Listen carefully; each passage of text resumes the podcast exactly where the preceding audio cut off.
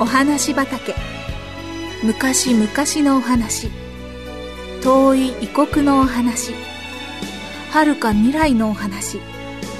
それからすぐお隣のお話。ほんのさっきのお話。今日はあなたに届けます。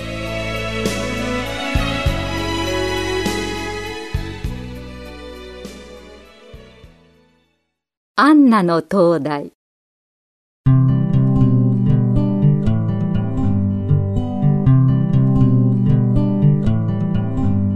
今から100年ほど昔イギリスの西部海岸に地図ではわからないくらい小さな寂しい島がありました。島には村が一つありみんな漁師でした。村は平和でした。秋の夜が静かに更けていきます。アンナはお父さんの帰りを待っていました。明日はお父さんが帰ってらっしゃる。きっとまた山のような大漁だわ。だってお父さんは島一番の腕利きの漁師だもの。お父さんは大漁が三度続いたら、秋のお祭りには花模様のリンネルのひだのたくさんついた服を港の町から買ってきてくださるっておっしゃったわ。なんて優しいお父さん。お母さんがいないのは寂しいけど、でも私、早く大きくなって、お母さんのようにお料理がうまくなって、お父さんを喜ばせてあげよう。お父さんは、お母さんのお料理が何より大好きだったから。おや？波の音が変わってきた。雲が黒な雲が忙しそうに走っていく。あオリオン星座も見えなくなってしまった。嵐になるのかしら。でもお父さんはどんな嵐だってうまく船を操る名人だもの。明日はちゃんと書いてらっしゃるわ。でもなんだか胸騒ぎがする。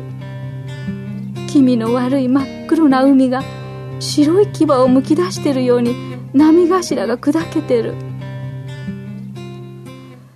とうとう嵐になった。神様お父さんの船をお守りください。さあもうベッドに入ろう。明日の朝が早いから。あどうしても眠れないわ。かくランプを消しましょう。嵐は一晩中荒れ狂いました。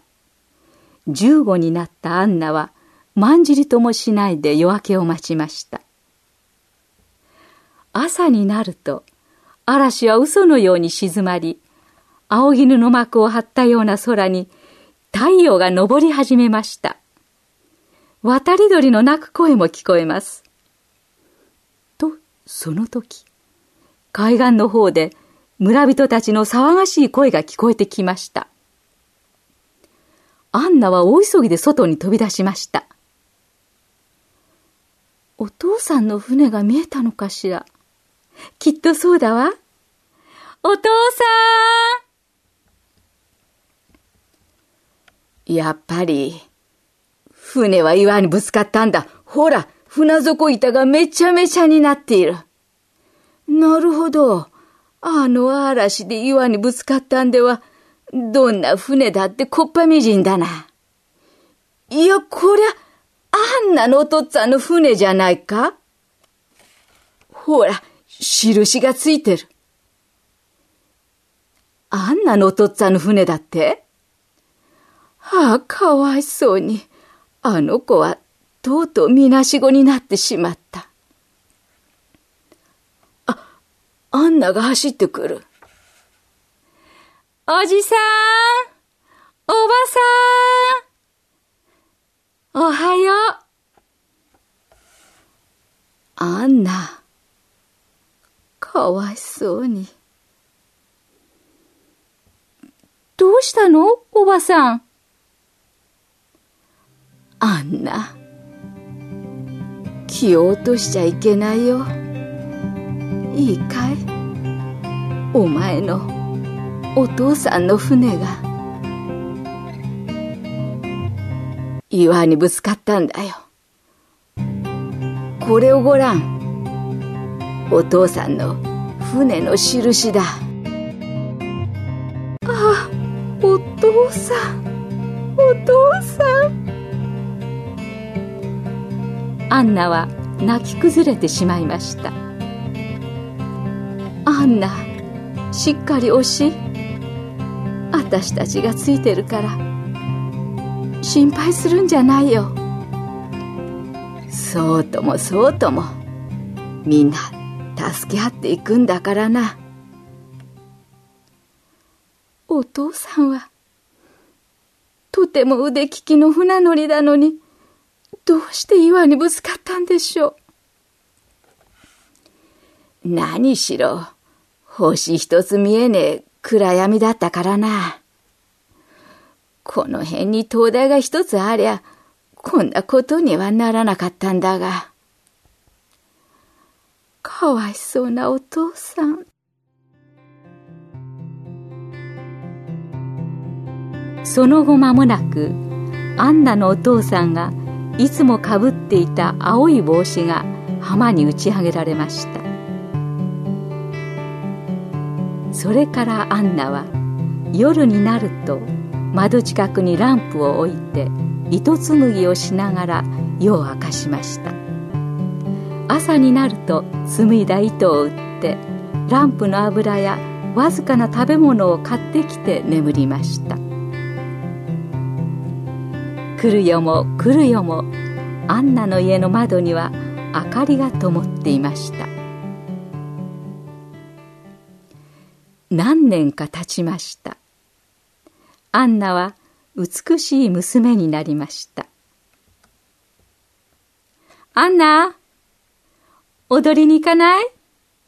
もうすぐお祭りだから踊りの稽古をしとかなくちゃね。今夜みんなで踊りに行こうよ。ねアンナ。せっかくだけど私踊りに行かれないの糸紡ぎも頼まれているしそれに窓のランプが消えないようについていなきゃならないんだもの。まあ、一晩ぐらいランプをつけなくたっていいじゃないの。ねえ、踊りに行こうよ。アンナが来なくちゃ人数が揃わないんだもん。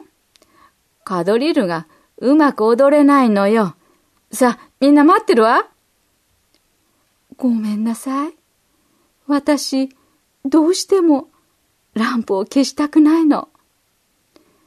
まあ、工場っぱりね。何さ、そんなランプがついてたって、何にもなりゃしないわよ。踊りに来ないなら、仲間外れにしてやるから。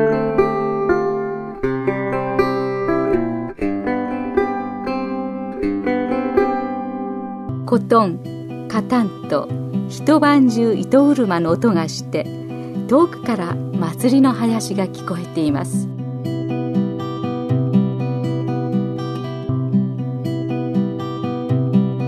しかしその夜にわかに嵐が起こり沖を通っていた大きな商船はアンナのランプのおかげで暗礁に乗り上げないで済んだことは神様より他にはも知りませんでした。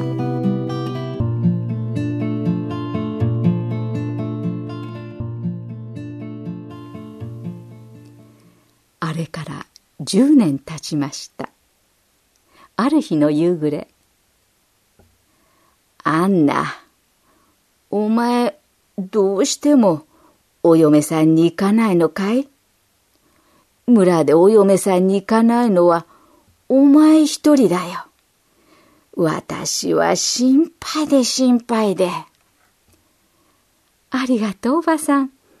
でも私はランプの火を消したくないんです。ランプの番をしてるより、お嫁さんに行った方がいいと思うね、私は。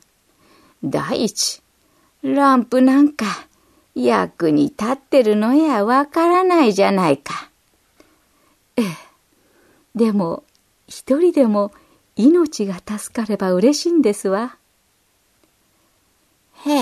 へえ、そうかね。私は馬鹿らしいと思うがね。その夜も、にわかに嵐が起こりました。そして10年前の同じ船長がアンナのランプで無事に船を港につけることができました。船長はあのランプの家の人にいつかお礼を言いたいと心の中で思っていました。30年の月日が過ぎました。アンナは白髪になり、糸を紡ぐ目も霞むようになりました。ある日、見慣れぬ美しい船が沖に停泊し、そこから一艘のボートが島に向かって漕いできます。やがてボートは浜に着き、白いひげの立派な紳士が降りてきました。村人たちはびっくりしています。ちょっとお尋ねしますが、夜ランプをつけておく家はどこですか？ああ、それなら、アンナばあさんの家だ。案内しますべ。船長は村人に案内されて、アンナの家に入ってきました。船長は驚いているアンナに握手の手を差し伸べました。アンナさん、私はあなたのランプのおかげで二度も嵐の危険から救われました。何百人もの乗組員が助かりました。真っ暗な闇夜では、どんな小さな明かりでもよく見えます。大きな灯台と同じくらいありがたいものです。私は州の知事さんにこの島に灯台を作るように頼みました。間もなくここに真っ白な高い灯台ができるでしょう。そしてあなたはこれからゆっくり休んでください。アンナさん、本当に長い間ご苦労でしたね。